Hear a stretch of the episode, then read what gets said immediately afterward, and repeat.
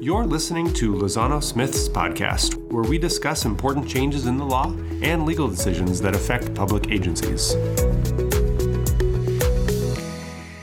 Welcome, and thank you for joining us today for another Lozano Smith podcast. Today, we're going to be talking about students and laws, both laws that have passed during the pandemic, laws that uh, we anticipate or issues we anticipate as we head into the 21 22 school year, as well as some pending legislation now that uh, bridges the gap, uh, relates to COVID 19 and the, the pandemic we've all experienced since March of 2020, but attempts to address student issues going into the next school year in relation to that. I'm Sloan Simmons. I'll be your host today out of Lozano Smith's Sacramento office, one of the co leaders of the firm's litigation practice group. And a, commit, a committed student attorney. I'm really lucky to be joined today by both Ruth Mendyk out of our Fresno office and one of the co-leaders of Lozano Smith Student Practice Group, a 20-year plus uh, expert in these issues and one of our um, finest student attorneys, as well as Josh Whiteside, another one of our great student attorneys from that student practice group team. Um, he's out of our San Luis Obispo office. Um, and I feel comfortable saying Josh is probably up to speed on COVID 19 related student issues uh, better than anyone in Lozano Smith's uh, stable of student attorneys, if not anyone in the state. So it is a, a, a, treasure to have both you guys here today, an honor to have you guys both here today. And it's the first time we've gotten a chat since sometime last year on a podcast because of the hiatus we've taken. So thank you for being here and welcome. Thank you, Sloan. Thank you, Sloan. Nice to be back. So why don't we start with laws that were passed that relate to students that occurred during the pandemic and maybe went under the radars for, for some of our school districts around the state because of the vast array of other things they've been focusing on over the past year?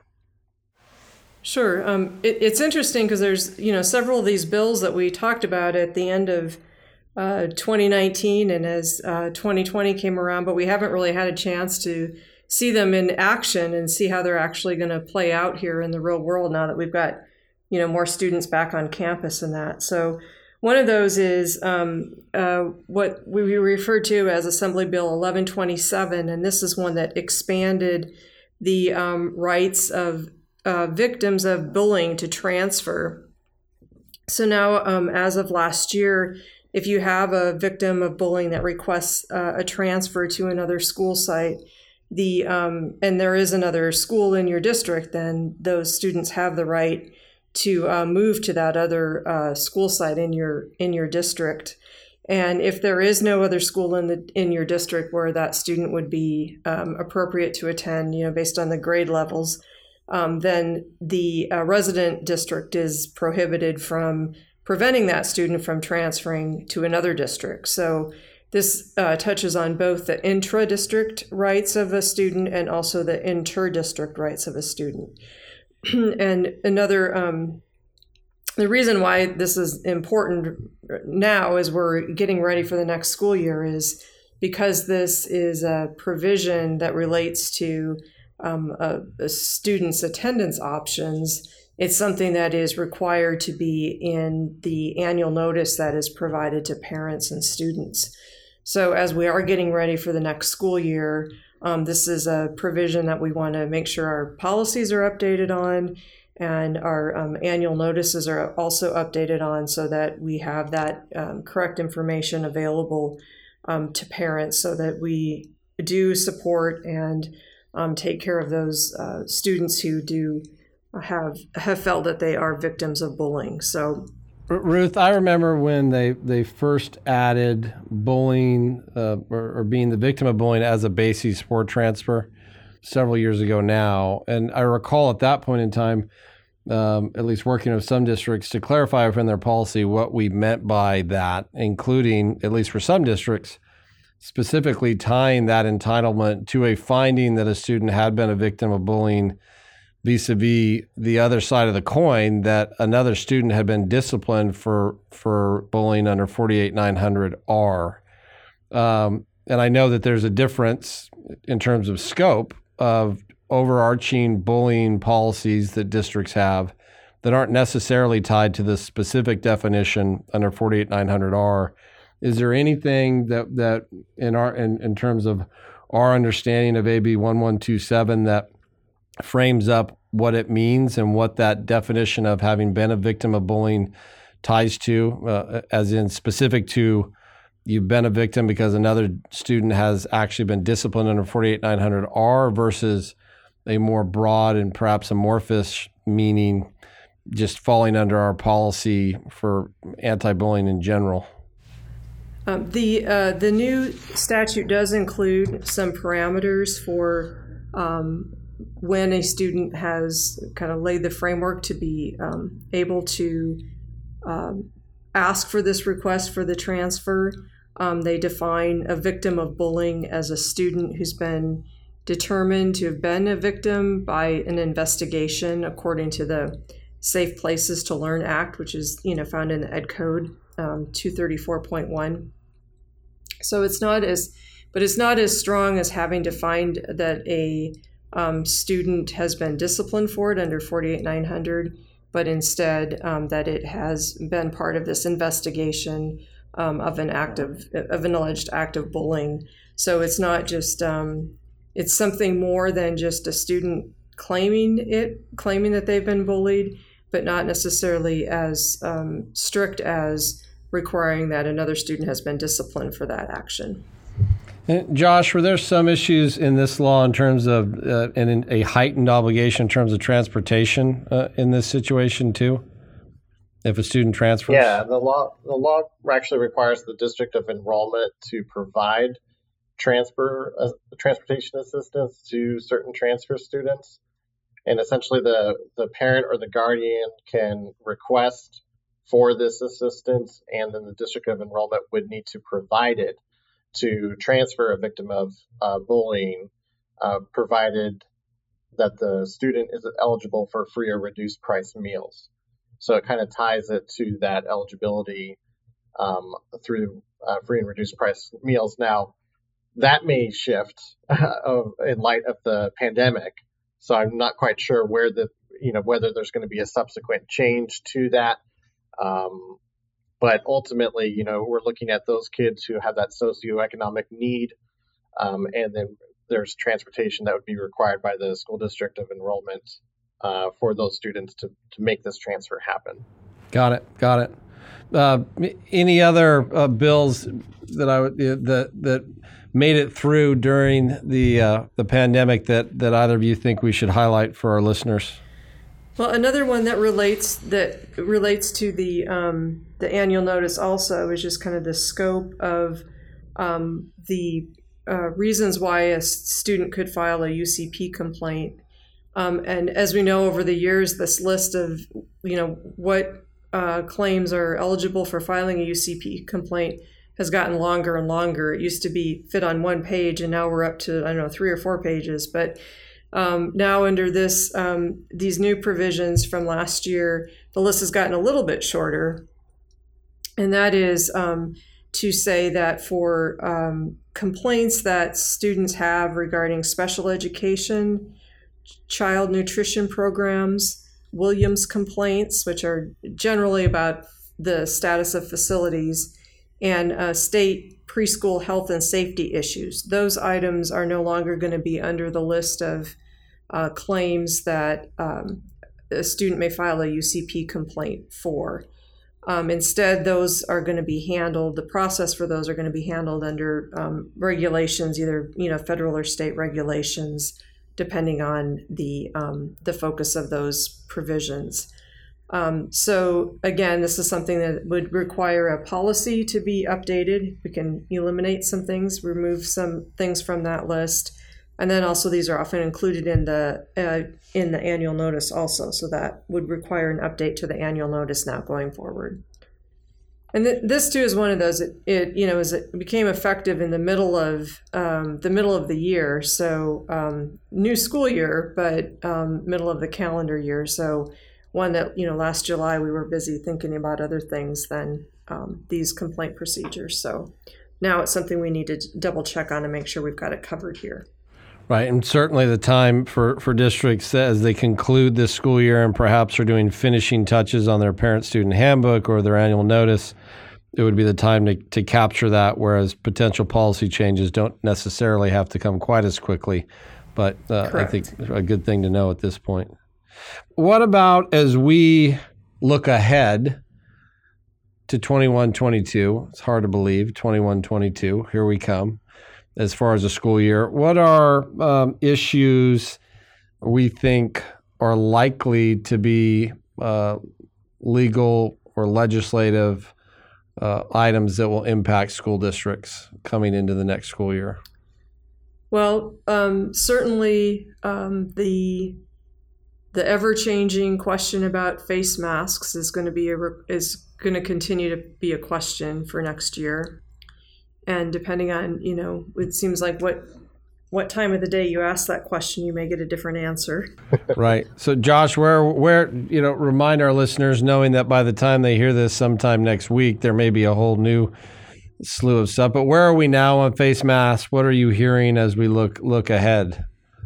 Yeah well i should start by clarifying that we're recording this on june 3rd uh, 2021 which you know we have a different guidance on june 4th uh, after this recording. But the current lay of the land is that uh, CDPH, so California Department of Public Health, uh, their guidance and their orders uh, still have the force of law. And that force of law is given to uh, CDPH by the governor through the executive orders that were issued at the start of the pandemic last year uh, under the Emergency Services Act.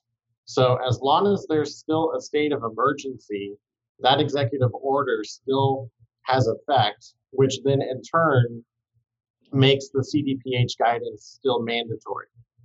Uh, so until that state of emergency goes away, um, we're still expecting that CDPH is going to be issuing school specific guidance for next school year.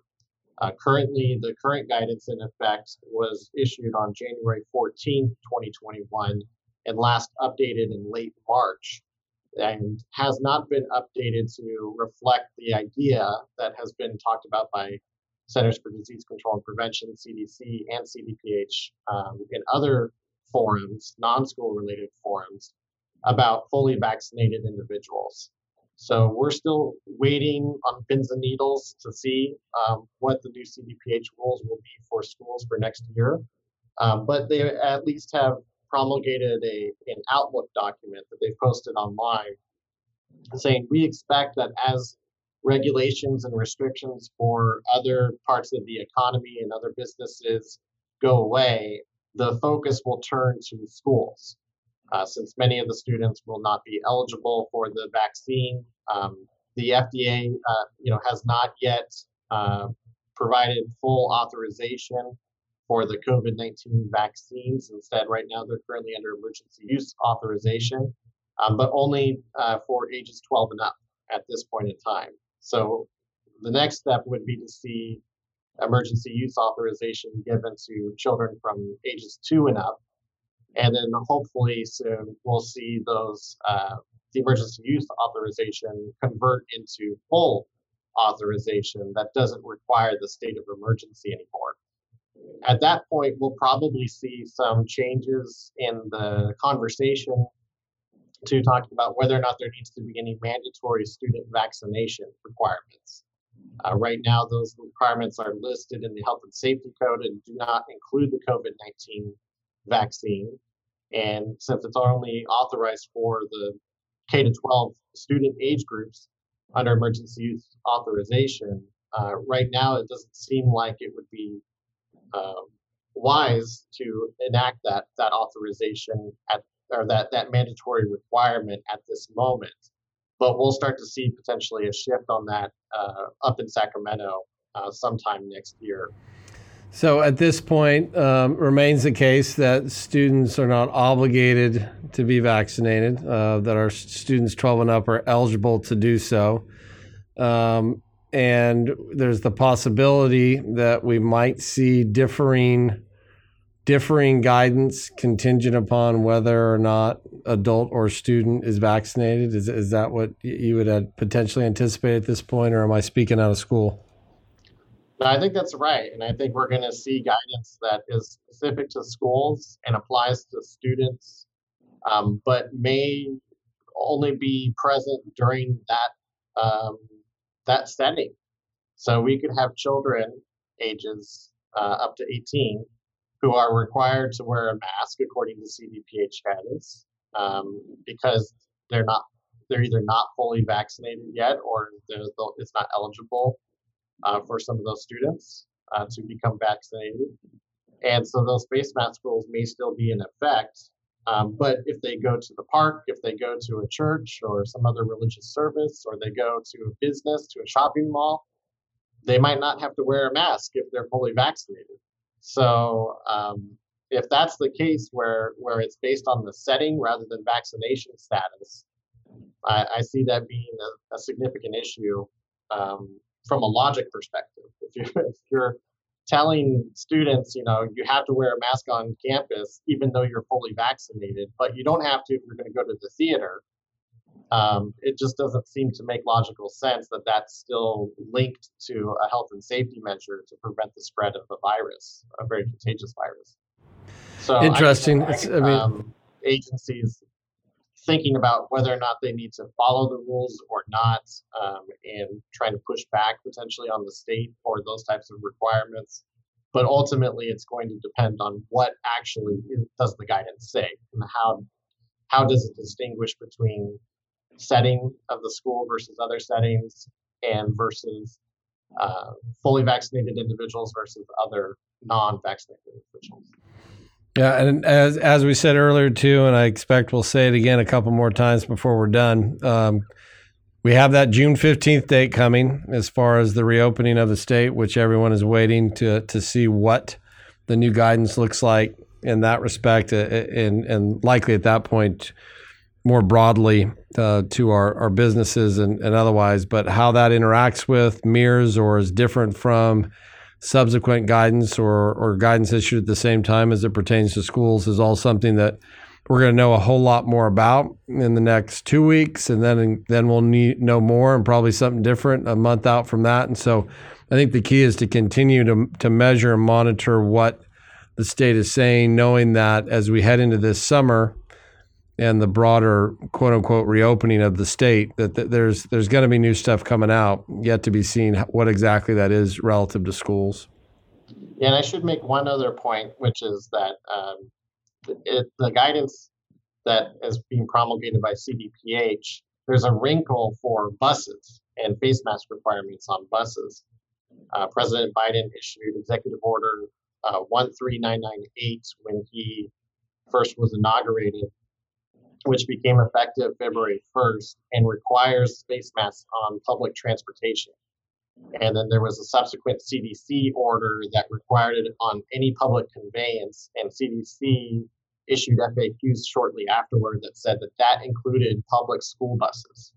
Hmm. So currently, it's not just CDPH guidance on on face masks, although that is the case largely for most COVID 19 mitigation measures.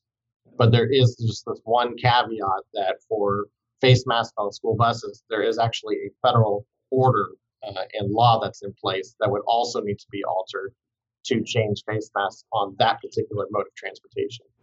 Got it. Got it. Ruth, anything to add in there about face masks, mask, and and immunizations? I guess uh, only just to say that uh, to stay tuned because things are uh, changing quickly, and um, because a lot of these uh, requirements have been driven by you know local and county um, health departments. Um, some of these things may be different for your district depending on what county you are in. So there can't necessarily be a blanket statewide rule on some of these things. Yeah, and turning from there, tell me about where we are at this moment in time I know there's a couple of bills, but in particular, let's start with AB 104, which we've been keeping our eye on since January. Yeah, AB 104 has changed a lot since January. Um, at the beginning, uh, this was a bill that was going to require districts to uh, adopt a new um, retention policy for their students as of, I think, Ju- June 1st, I think, was the first deadline. and that was causing a lot of um, angst among um, school district administrators as in terms of how we were going to implement all that, especially with students being absent for much of the year or you know away from school for much of the year not having the uh, usual testing data available and all those types of things. And um, since then the bill has uh, kind of been uh, watered down i'd say a little bit in terms of how what the requirements are going to be but the, the purpose of it i think behind it is to uh, provide um, more opportunities for um, uh, for students to catch up on, on instruction they may have missed while they were away from campus. And so uh, currently, um, the, the bill um, allows for students who are considered eligible students. And as of uh, earlier this week, um, an eligible student is one who has not um, passed uh, at least one a half of their coursework, and that is defined as being deficient is being defined as having a DF or a no pass in at least half of their coursework. So originally the bill was for uh, all students who were in enrolled for the school year, and now we're down to um, students have just had um, not had success in half of their classwork. Ruth, uh, uh, just real quick before you move along. So, w- with that standard, DF or no pass, which we all know is you know very familiar for high school students and, for that matter, middle school students. Um, do we know is this as the law added or subtracted from that de- definition over time in terms of how it might apply to an elementary school student? Well, it, like I said, originally the um, the language of the bill was for a student who was entering kindergarten um, in the 2021 school year in, in any of the grades 1 through 12. So, um, because now we are limited to those students who have earned DF or no pass, it doesn't specifically say that elementary students aren't included, but I think there could be a, um, you can kind of read between the lines that that's what was intended, um, that it's not necessarily going to be um, those just, um, or not going to be all the students, but just those in those upper grades. But I will, but I will say though that this is intended, the, the this new uh, statute is intended as a supplement to whatever the districts already had in place in terms of retention. So it doesn't mean that, you know, for 2021, all elementary kids are automatically going to be promoted.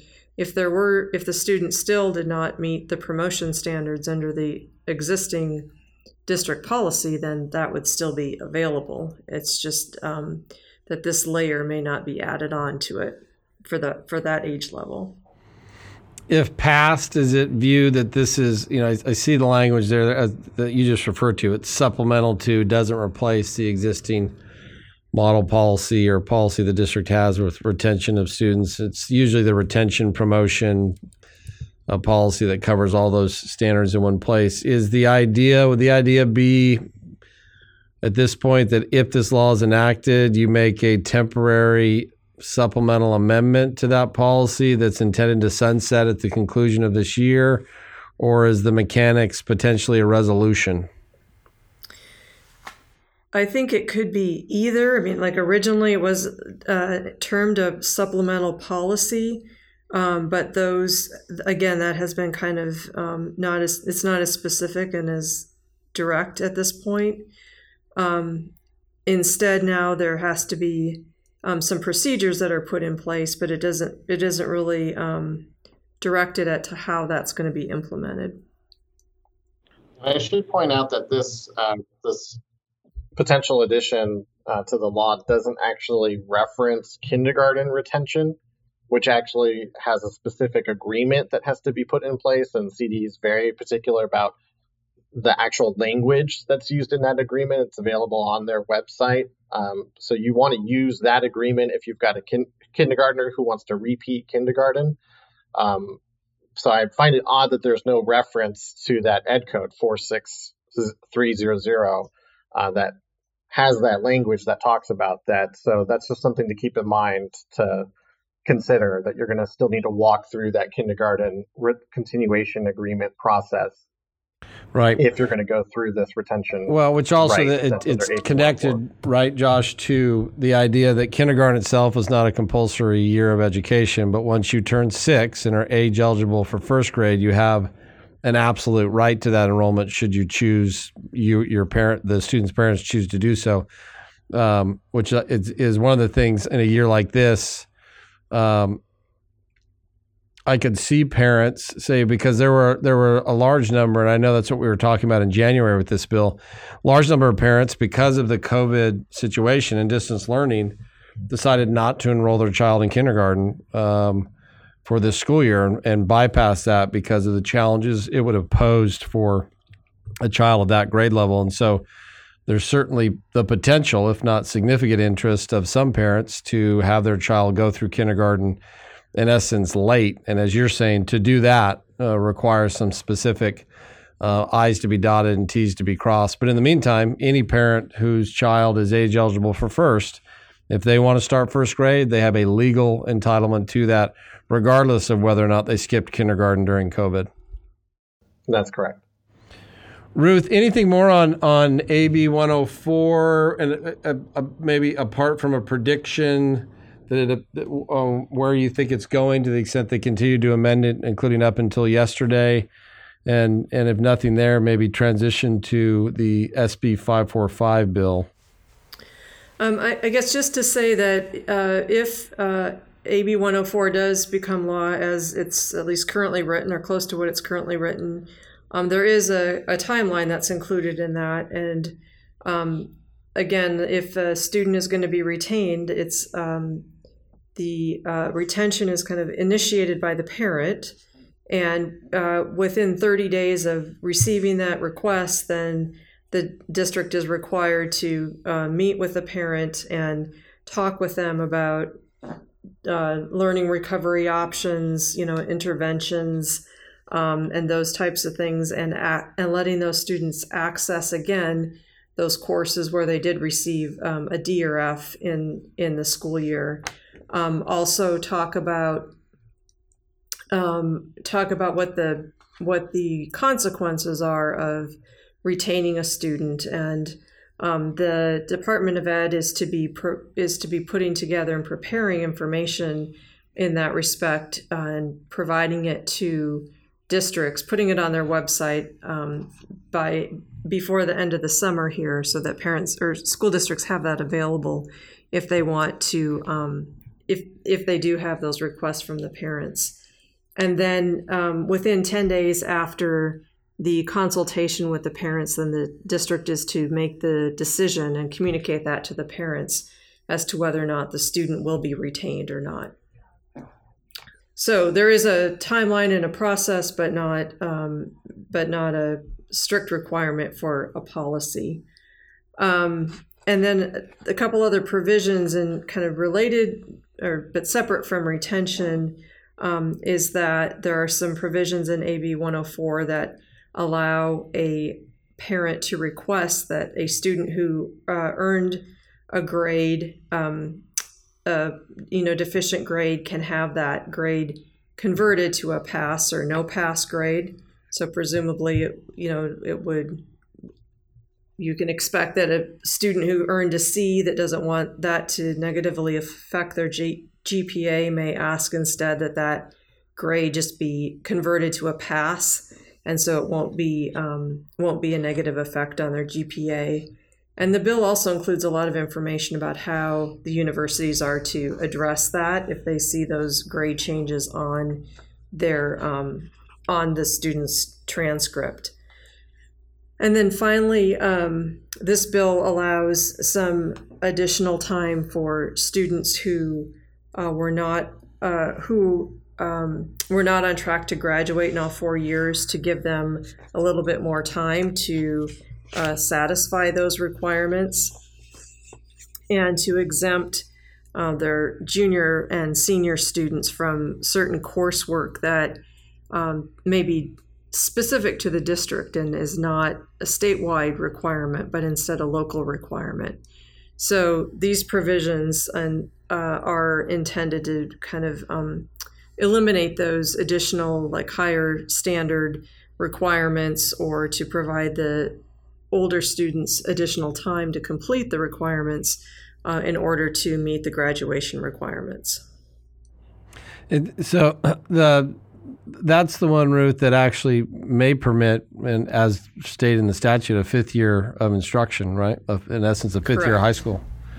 Mm-hmm. Uh, right. Uh, on the on the uh, the grade change, changing it to a pass, no pass. I just note that would be a new Ed Code four nine zero six six point five, which follows four nine zero six six, which exists now and and relates to a student's grade and the challenge to a student's grade, but the language in the existing 49066 is explicit as to the necessary involvement and opportunity for input by the student's teacher in that scenario. Whereas this change, I'm noting, unless I'm missing it in the bill, um, the, the, ability to request and have a grade change to pass, no pass is a district level decision without teacher input. Am I understanding that right? Right. There's no um, provision in this new bill that would require teacher input as there is in the existing statute. Got it. Got it. Well, another one that um, it seems like it's heading. It's it's because it continues to meander and hasn't been killed. Seems like it has at least a, a fair chance at passage. But again, um, all keep an eye keep an eye for updates. It could be a totally different bill by next week, right? Correct. Yes. Uh-huh. What about SB five four five? Well, interestingly, you know, as we've watched AB 104 meander along, as you say, um, 545 has gone through some changes also, and just recently has been made an urgency bill, which uh, which kind of communicates that oh we better get this done before before too long if we're going to make it happen. Um, but this again is uh, is very similar in a lot of respects and that is um, based on a parent request for a student to uh, be retained for this, the next school year. And in if that happens, then um, the school is you know to offer uh, specific interventions for the student uh, to allow them to recover what they may have lost by not being on campus. Um, allow them to retake certain classes that they received a D or an F in, provide information to the parent about you know the effects of interventions and um, those types of things. So in especially in response to the requirement in ab 104 to have this consultation with the parent many of the things that are included in um, sb 545 would um, correlate to that and would overlap. So um, you can imagine that there would be one consultation where all of these things are covered um, at one time regarding the um, effects of retention and the other pieces that are included here. Seems like this one, unlike 104, does explicitly make clear its application to kindergarten through 12th grade. Correct.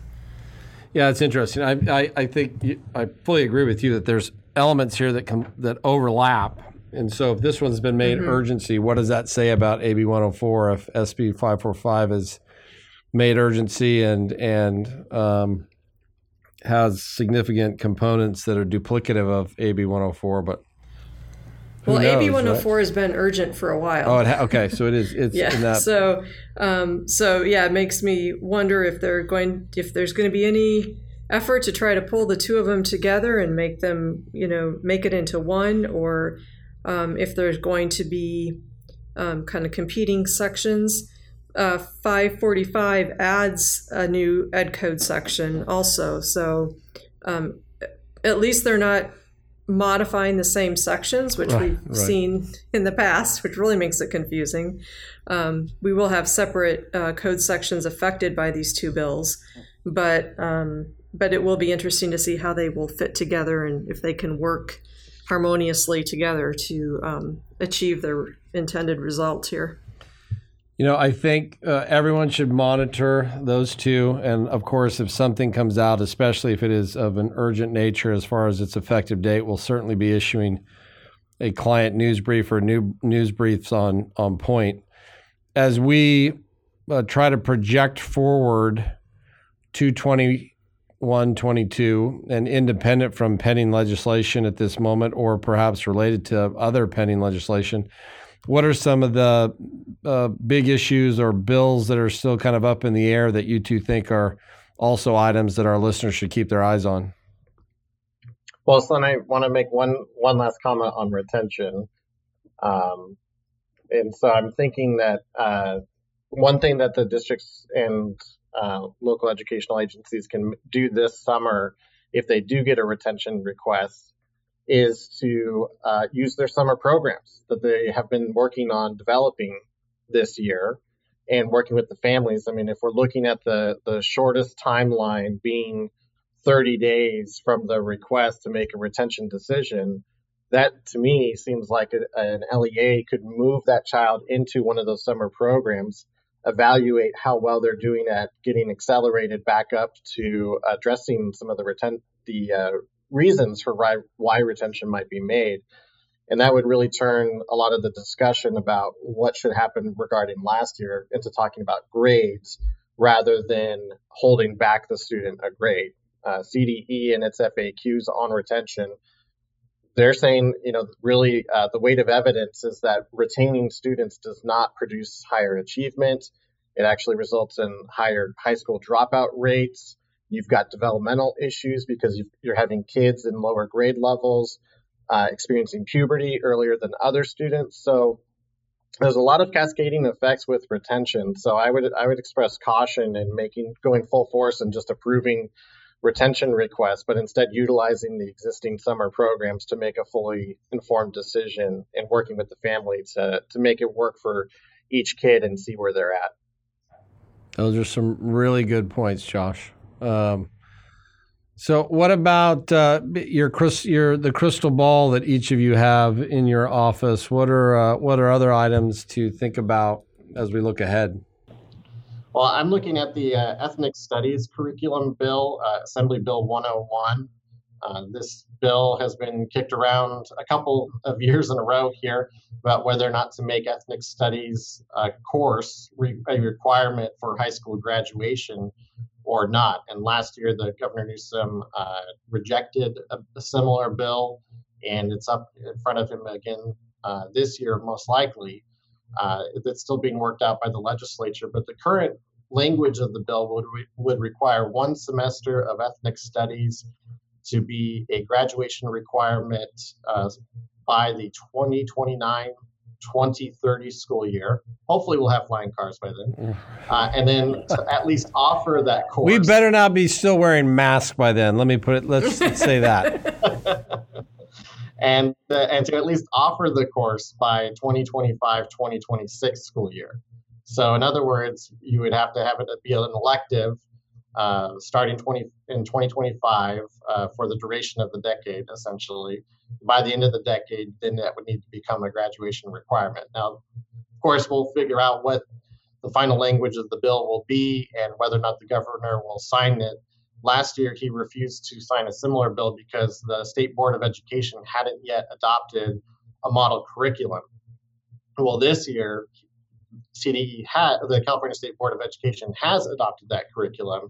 Uh, they did so on March 18th. So presumably, all of the, the the excuse that the governor had to not sign it in the wake of the George Floyd protests and Black Lives Matter uh, protests that were happening last year is no longer an impediment.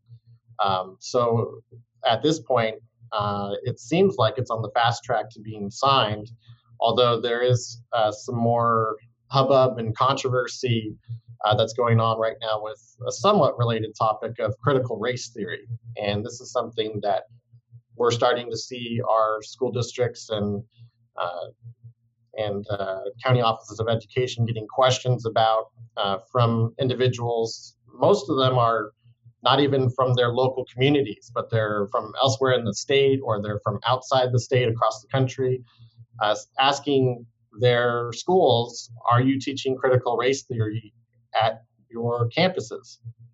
Which is a really strange question because I don't really know of anyone who knew what critical race theory was at the K-12 level, you know, even a month ago. Uh, really, it's a it's a university academic uh, sort of idea Uh, to really, the crux of it is to say that systemic racism exists, and it's looking at past institutional history and laws that were implemented after the Civil War and after the Civil Rights Act, and how uh, different racism is sort of present within different laws or different uh, ways that we uh, design freeways to be built and zoning restrictions to be given. And it's looking into that aspect of a kind of a high level uh, university course discussion. And uh, right now, though, there is a group of, of people, I guess you would say, uh, that are looking at expanding this definition to include things like just talking about uh, teaching about race or teaching about multiculturalism and respect for other cultures. And I think it's it's a it's a problem because the definitions uh, are different depending on who you talk to about what critical race theory is, and it's putting districts and uh, schools in a very difficult crossfire of trying to figure out okay this thing's not even defined by the education code. We have state curriculum standards that we have to meet and none, none of that says critical race theory but we do teach the golden rule which is to be respectful to others as you would be respectful you would want to be respected yourself and to treat everyone with respect and to not make decisions based on someone's race or someone's religion or someone's ethnicity but to make individual decisions based on uh, the kids' circumstances and their history of discipline or their um, academic background, and really kind of working to address equity issues uh, that our students experience because they come from different walks of life and come from different backgrounds and different socioeconomic situations. And so I, I think that this is going to be an interesting conversation moving forward as we take a look at things like restorative justice and social emotional learning and student discipline changes and how one group is might think that that is related to trying to assign some sort of guilt uh, to a particular race or ideology uh, when really it's just about trying to create a more inclusive a more friendly and more welcoming environment at school uh, without necessarily calling it critical race theory Right. No, I think that you know that we're seeing we're seeing that um, in the headlines, and uh, I know you're aware of Josh and have notified you know me and others of different laws passed in other states. Uh, kind of an amorphous subject at the time, again because of there really isn't a concrete meaning or definition for it in the context of uh, present K 12 education in California and the standards which are required to be taught but I, I, I, fully agree with you that that'll be something that we hear about and we'll be helping clients with and talking them through. What what, what else is out there? I know that some um, kindergarten and TK stuff is, is continues to linger. Yeah, there's uh, two bills that kind of work in tandem. There's Assembly Bill 22, which would expand transitional kindergarten to all four year olds. Um, and uh, the governor actually made, as part of his budget proposal in mid May, uh, that there would essentially be a phasing in of four year olds that would start with the 22 23 school year. And then by, by 24, uh, 25 school year, uh, all four year olds would be able to receive transitional kindergarten or would be re- required to or be given that option. Um, and then Senate Bill 50 would open the California State Preschool Program to ages three and under, presumably taking the spots of the four year olds who are now going to be in transitional kindergarten. Um, but the, uh, you know, it'll be interesting to see how this works out because those little ones, they require a little bit different services than your four year olds. So, uh, what that means for preschool programs and making sure that they're meeting licensing requirements and staffing requirements for that new age range uh, might be challenging for some folks. Ruth, you have suggested, and I completely agree with you, that we need to do a standalone podcast as it relates to the issue of virtual instruction and independent study. And that's something we'll start to queue up with some of our team members who are doing a lot of work there. But do you want to just very briefly touch on um, kind of the, the four corners of that issue, which is something that districts are grappling with up and down the state right now? Sure. Um, there, as as uh, districts were brainstorming about how best to reach their students during the uh, pandemic when when they could not attend campus. Um, some districts were exploring more the option of independent study, and now that uh, students are some students have gotten used to not having to um, you know get dressed and show up on campus, and so they are looking for other alternatives uh, other than to return to campus, even though we may be able to do that in the fall. And one of the options here is that districts are looking at is offering the independent study um, uh, option for students. Um, and there are um, provisions in um, the trailer bill now uh, that are uh, defining how that will work. It won't look exactly like we're used to independent study uh, working. Oftentimes, it was included or used as a way to keep uh, kids current on their instruction when they were out of town for um, a two week vacation or something like that, very limited uh, amount of time. But now we're looking at how are we going to make that work in terms of a program or in terms of um, just a, a, particular course um, along the way. So it's going to be different, but um, may very well be an alternative that districts are want to explore more to be ready for the new school year. But again, um, we're kind of waiting to see how the final details turn out from um, the budget trailer bill because there are provisions included in there that will uh, affect how we move forward from here. That's very helpful. So, so to, to wrap it all up, keep an eye out for a standalone podcast on that subject. Most likely to come out when the trailer bill makes its way through, and we we have concrete conclusions as to how that's structured. In the meantime, for our listeners, laws that passed while the pandemic was occurring that you should make sure you're up to speed with include that related to new rights for victims of bullying, uh, as well as changes to the uniform complaint uh, process in terms of what's covered there, both of which will have impacts on your potentially policies, but as well as your annual notice. Uh, keep an eye out for the ever changing landscape, and I hope we're pretty darn close to to accurate on this by the time this comes out next week. But face mask immunizations, changes in guidance forthcoming. Um, but know that that is a subject that you're going to have to have a good handle on going into the next school year. AB 104, SB 545, also bills that could impact your students' rights uh, to to try to capture back learning loss that may have occurred during this past past school year ethnic studies curriculum and uh, critical race theory issues that are likely to be raised by your constituents, and then these kindergarten bills. I always enjoy talking to you too, whether it's in a very complicated opinion scenario for um, for a client or just catching up on how you guys are doing. It's great to see both your faces. We're on Zoom right now while while we're doing this. Thanks for making the time today, um, and hopefully we can do this again soon uh, much sooner than the break was between the last time I did podcasts with either of you. Maybe we'll even see you in person. In person? Masked well, up. Hopefully, we won't have to wear a mask by then, right? Right, That's right. Hopefully. So, thank you so much for tuning in to another one of Lozano Smith podcasts. We encourage you to visit our podcast page at lozanosmith.com forward slash podcast. There, you'll find links and additional details on some of the topics we discussed today. Also, make sure to, to subscribe to our podcast so you don't miss an episode. Thanks, guys. Thanks, Sloan. Thank you. If you have any questions about this topic, please contact the hosts of this episode or an attorney at any of our eight offices throughout California.